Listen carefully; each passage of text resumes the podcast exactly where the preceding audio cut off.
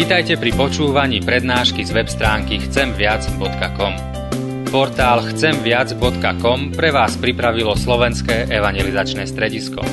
Nech vám táto prednáška poslúži na duchovný rast a múdru orientáciu v živote. Dajte ju do pozornosti aj iným. Pridajte si nás na Facebook alebo Twitter. Chcemviac.com. Viac ako dáva tento svet. Odhalil si nám, Pane, že v nebi je veľká radosť nad jedným hriešníkom, ktorý činí pokánie. Daj by sa aj dnes nebo radovalo. Daj nám aj dnes, prosíme, milosť k pokániu. Amen. Drahí bratia a sestry, z voči Božiemu slovu, prosím, povstaňte a počujte slova z písma svätého, ktoré nás budú viesť aj k spovedi a k Večeri pánovej a budem čítať zo žalmu 5. verše 12. a 13. takto.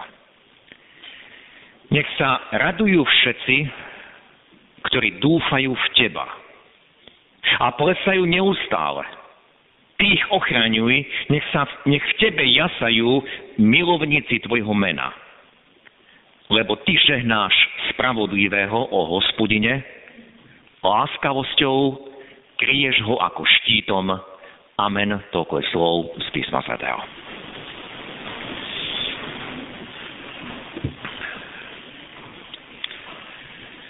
Drahí bratia a sestry, počas adventu a Vianoc máme možnosť vidieť okolo seba mnoho prejavov radosti. A to či už priamo na tvárach svojich blízkych, alebo na obrazovke televízora, teda prejav radosti ľudí, ktorých nepoznáme, ktorých vidíme ako si cez nejaké to médium.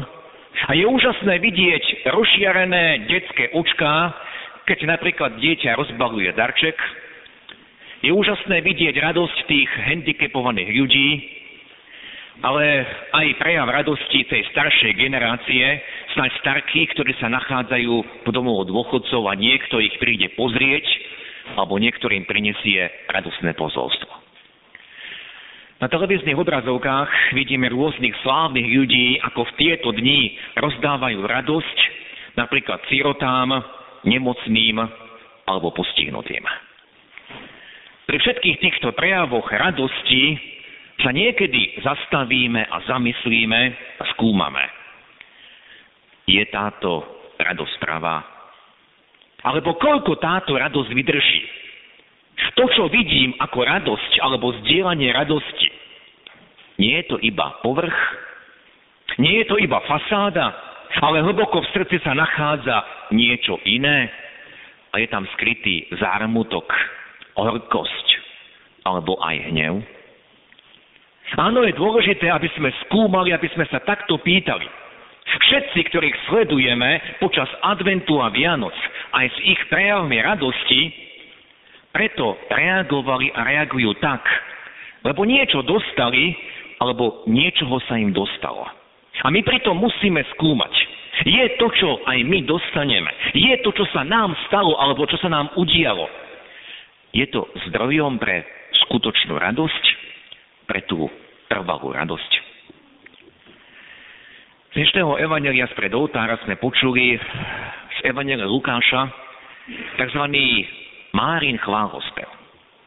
Vyslovila ho krátko potom, ako prišla Mária navštíviť Alžbetu, svoju príbuznú. Alžbeta vo svojej starobe počala dieťa a bola už v šiestom mesiaci tehotenstva. A Mária bola v situácii tesne po návšteve aniela Gabriela. Teda do jej tela bol vložený život od Boha a ona sa nachádzala tiež už v prvom mesiaci tehotenstva. A Evangelia nám podávajú správu o tom, že tieto dve ženy sa stretli tá mladučka Mária prišla pozrieť tú staršiu Alžbetu a už dosť starú na to, aby mala dieťa, aby bola tehotná. A o oboch týchto ženách čítame svedectvo radosti. My sme z Evangelia počuli tzv. Márin chválospev, chválospev, ktorý vytriskol z hĺbky jej radostného srdca. Chválospev, ktorý bol pritom veľmi úprimný a ktorý vyriekla pod pôsobením Ducha Svetého. Často, bratia a keď čítame tieto správy, tak cez ne rýchlo len preletíme, nezastavíme sa a nepremýšľame, v akej situácii sa nachádzali vtedy tí ľudia, teda konkrétne tieto obe ženy. Musíme povedať, že z ľudského hľadiska každá z nich mala veľmi zúfalú situáciu. Alžbeta bola žena v pokročilom veku, celý život bola neplodná, a zrazu v starobe, keď z ľudského hľadiska to už bolo dávno nemožné, bez nádeje, ona v starobe počala. A teda pripravovala sa na pôrod, bola v šiestom mesiaci tehotenstva. A teraz premýšľajme, čo sa robí dnes, keď žena už po 40 či 45 otehotnie, vieme dobre, že je to riziko, sú lekári, ktorí takýmto ženám radia, aby išli na potrat, aby život matky alebo život dieťaťa nebol ohrozený. Vôbec aj keď si uvedomie, že tá žena mala prvýkrát rodiť a vtedy nepoznali, čo je to cisársky res. Keď sa na túto situáciu pozrieme dnešnými očami, tak áno, Alžbeta určite mala radosť. Ale čakali ju aj obrovské problémy, a veľké komplikácie. Mária bola v úplne opačnom extréme, bola veľmi mladúčka, vykladači písma hovoria, že Mária mohla mať 16, možno 17 rokov, keď ju navštívil aniel. A podľa zákona ju čakalo ukameňovanie, veď nebola vydatá a zrazu sa ocitla v druhom stave. Teda nachádzala sa v nezávidenia hodnej situácii. Z ľudského pohľadu mala zničený celý život – a teda bude celý život len na posmech. Bratia sestry, obe tieto ženy zakúšali popri všetkom tomto veľkú neistotu a veľkú búrku v duši. Obe tieto ženy prechádzali veľmi ťažkým obdobím života. A prejsť cez ťažké obdobie života nie je vôbec jednoduché. Keď si toto všetko uvedomíme, tak nám neostane nič iné, iba údiv a nechápavosť, ako v takýchto situáciách tieto obe ženy mohli prežívať radosť. Ako je možné, že tá radosť zvíťazila, že tá radosť prerazila cez všetky tie obavy, cez tie strachy, cez to, čo bude ďalej, cez obavy o budúcnosť. Ani jedna z tých žien nevedela, čo s ňou bude ďalej. Alžbeta sa síce veľmi tešila, ale čo bude znamenať pre ňu pôrod? Mária sa veľmi tešila, ale ak by sa jej Jozef vzdal, čo bude s ňou ďalej? Nebude na posmech všetkým ľuďom, nebude ukameňovaná. Prečo v týchto dvoch ženách zvíťazila radosť a nie zúfalstvo? Preto sa tri odpovede je jednoduchá. Tieto dve ženy nehľadeli na seba, ak by hľadeli na seba, tak by tam zvíťazilo to zúfalstvo, ale tieto ženy prijali to, čo im Pán Boh dal. Ak by sme čítali ten príbeh zvestovania, keď aniel Gabriel prišiel a oznámil Márii, čo sa s ňou stane, že Boh do jej tela vloží svojho syna, čítame, že Mária nechápala, Mária tomu nerozumela a pýtala sa, ako sa to stane, vedia, neznám muža. Vtedy jej aniel vysvetlil alebo oznámil. Duch Svety zostúpi na teba a moc najvyššieho ťa zatieni. Preto aj to, čo Svetého sa narodí z teba, bude sa volať Syn Boží. A ja Alžbeta, tvoja príbuzná, ktorú nazývali neplodnou, počala tiež starobe a je už šiestom mesiaci. Lebo Bohu nič nebude nemožné. Bratia, sestry, Môžeme sa pýtať, pochopila Mária toto anielské vysvetlenie? Určite nepochopila, lebo to sa nedá pochopiť. Nikto z nás tu dodnes nedokáže logicky pochopiť, bol to Boží zázrak. Ona nechápala, ona ďalej nerozumela, ale nehľadela na seba, ale poslúchla, ona súhlasila s Bohom. A preto v jej srdci zvíťazila radosť. Ona súhlasila s Bohom, ona povedala, som služobnica pánova, nech sa mi stane podľa tvojho slova. Ona tomu neporozumela logicky, rozumovo. ale pretože to prijala, v jej srdci zvíťazila radosť. Veď išlo nie o ňu, ale išlo o Božie dielo. My dnes, bratia a sestry, chceme všetkému rozumieť a tak sa mi zdá, že ak nejakej, nejakej oblasti niečomu rozumieme, tak priamo úmerne klesá naše nadšenie a čím viac toho vieme, tak tým viac sme akýsi utrápenejší. Napríklad čím viac z toho vieme, ako funguje naše telo, tým viac starosti nám to robí. Lebo tie mnohé genetické poznatky v lekárstve sa dajú zneužiť, o tom vieme. Čím lepšie vieme, ako naše telo stárne, tak tým viac sa bojíme, aké to bude, keď budeme starí a nevládni. Čím viac vieme o mikrosvete, a dnes sa v oblasti vedy a techniky rozvíja odbor tzv. nanotechnológie, čím viac vieme o tomto drobnom maličkom svete, vidíme možnosti a pozitíva, čo všetko sa môže udiať, ale aj veľké obavy, ako sa toto môže zneužiť. Čím viac vieme o vesmíre a lietame do neho, tak máme z toho aj radosť, ale máme z toho aj starosti a obavy. Pred pár dňami som sledoval správy a bola tam správa o tom, že okolo našej Zeme je množstvo odpadu, toho kozmického odpadu z rakiet a z tých nefunkčných družíc, a keď tento nazbieraný materiál, odpadový materiál, sa môže stretnúť, to je ako neriadená strela s nejakou funkčnou družicou, tak zrážka môže spôsobiť katastrofu. Čím viac toho vieme, čím viac rozumieme veciam, čím viac toho vieme, v akékoľvek oblasti, výsledok nie je radosť, ale obavy, predtuchy, čo sa môže stať a napokon sa nás mocňuje neistota, strach a zúfalstvo. Alžbeta i Mária nerozumeli, nevedeli, čo ich čaká, ale nehľadeli na seba, ale hľadeli očami viery na pána. My sme dnes, bratia a sestry, pred kázňou počuli záver 5. žalmu. Je to žalm Dávidov. Ešte raz prečítam tie slová, ktoré nám zneli. Nech sa radujú v tebe všetci, ktorí dúfajú v teba, a plesajú neustále. Lebo ty žehnáš spravodlivého o hospodine, láskavosťou kryješ ho ako štítom.